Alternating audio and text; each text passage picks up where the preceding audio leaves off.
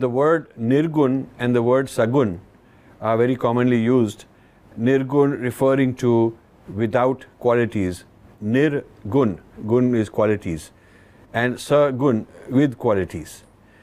Let's understand them at a higher level, deeper level. So, how do you feel about nirgun compared to the idea of uh, no qualities and sagun, often translated as with qualities? Yeah, these two words are sometimes confusing to people, and especially when they are used when we are referring to Brahman.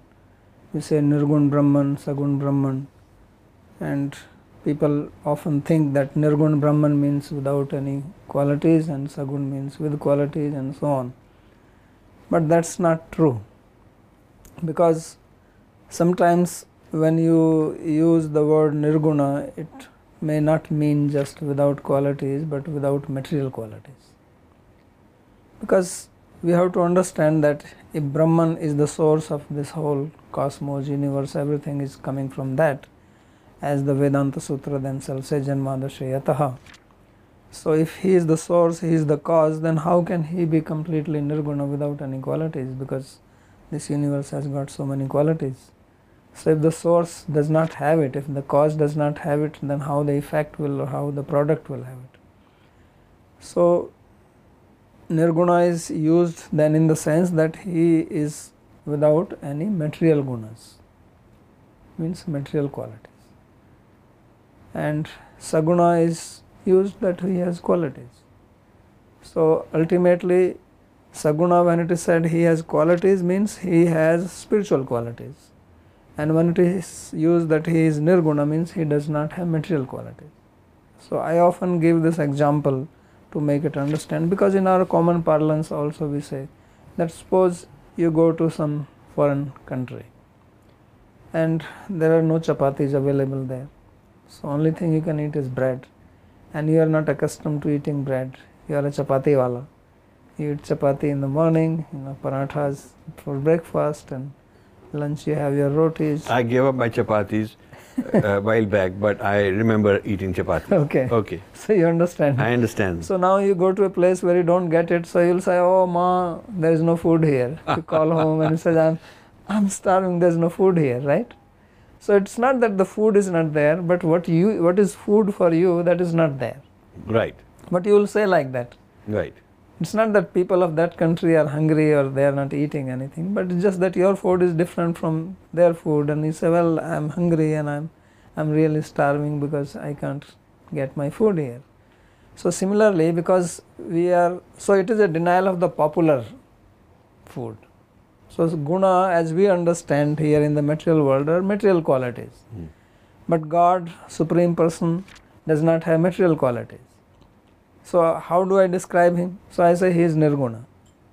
Means first I have to understand that he does not have these qualities as we have. His form is not like our form. So therefore he is called nirakar, nirguna. So that does not that is not an absolute denial of gunas or qualities. That is not an absolute denial of form because if he has no form, how the form is going to manifest here? Sagun is with spiritual qualities, Right. not material qualities. Right. So then, how is Nirgun with qualities different than Sagun? Not different. It's just to say that does not have material qualities. Okay. So because it is the same Brahman, you call it Nirgun and you call it Sagun. Right. So now Nirgun is equal to Sagun. So how you are going to make that equation? So Nirgun means no material qualities, Sagun means spiritual qualities, so they are equal. So what you're saying is Nirgun as a description is the negation of material qualities, Right. and Sagun as a description is the affirmation of spiritual qualities. Right. The entity is the same. Entity the is entity the is the same, has spiritual qualities, But no material does not have material qualities. So we, we do a double description what it has and what it doesn't have. Right. Yeah, it has this, but it doesn't have that to complete the description. Right. So Nirgun, Sagun are together the full description. Right. So what happens now that people just stuck to one thing and they say, well, he is nirgun, he is nirakar, he has no form, no qualities. So that is really not true. He has that. It's a denial of the material thing. When we say Brahman manifests as the cosmos, Right. So the manifestation, how is the manifestation different from the cause which is Brahman?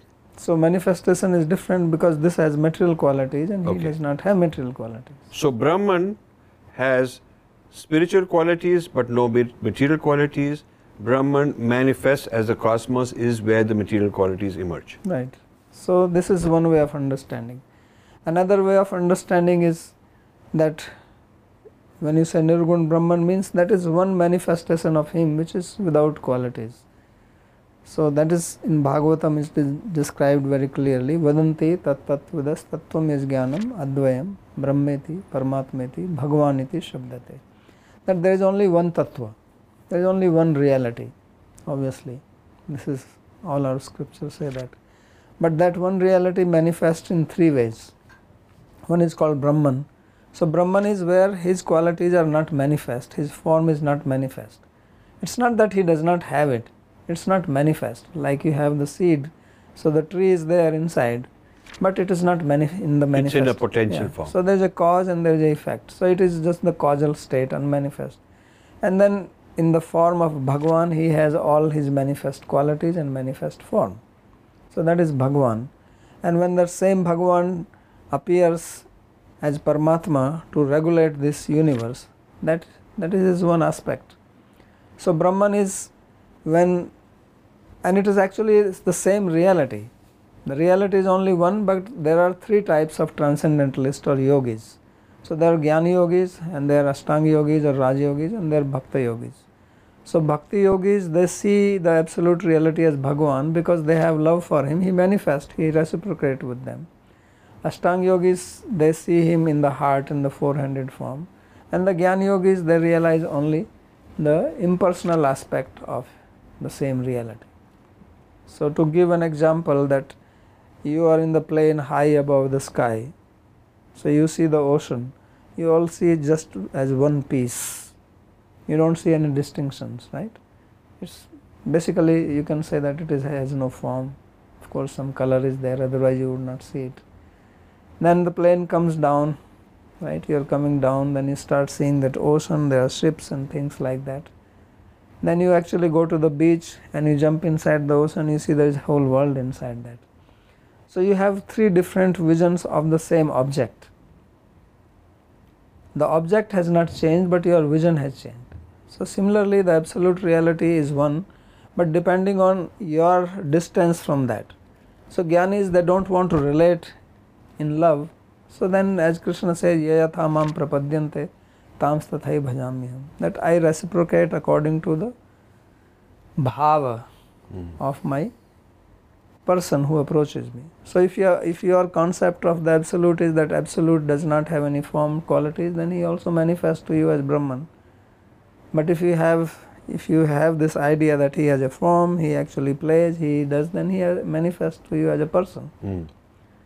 So then that is Sagun and that is Nirgun, but it is the same thing.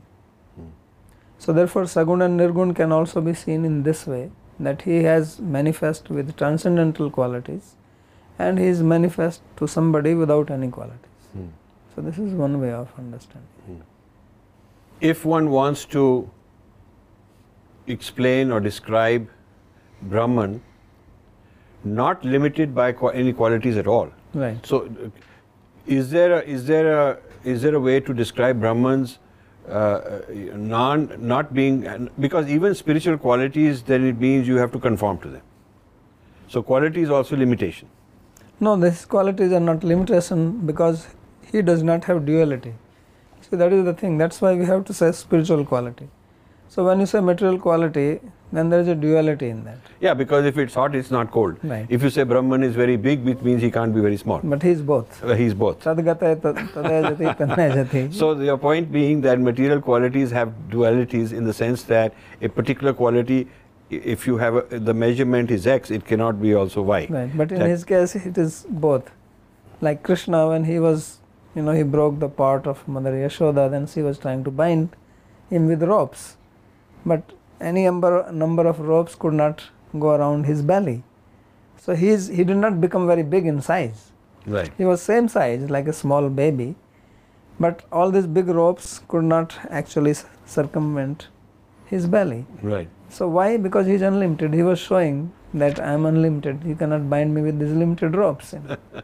So actually, there's a paradox there. this is the paradox. Paradox, we see, we can't really get it uh, because our mind is in this duality. Right. So our mind cannot make sense. How can it be like this and it's also contradiction? How so, can it be? so like that's why they use the word achintya. achintya, So inconceivable. right. So in there, therefore it is said that achintya khaluye bhava na tans tarkena yojayat. He says those objects which are achintya, don't use your material logic to understand them. It's very clearly said. Because if you utilize your material logic to understand, then you are in trouble. So ultimately, Brahman is uh, inconceivable. In. Therefore, uh, calling, saying Nirgun, Sagun is sort of provisional, points us in some direction, Right. but we cannot sort of really make sense because of he is it. both. So the key to understanding, to making sense of Nirgun, Sagun, is to understand the word guna. It refers to material gunas, material properties. Right. And nirguna is beyond those.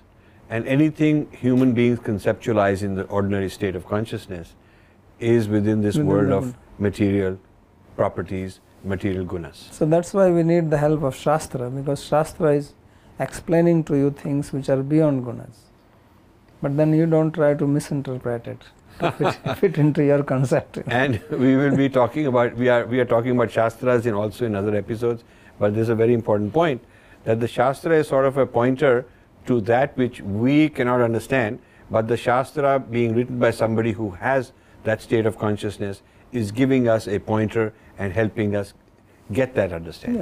Yeah, it's, it's helping us to uplift our consciousness to that level.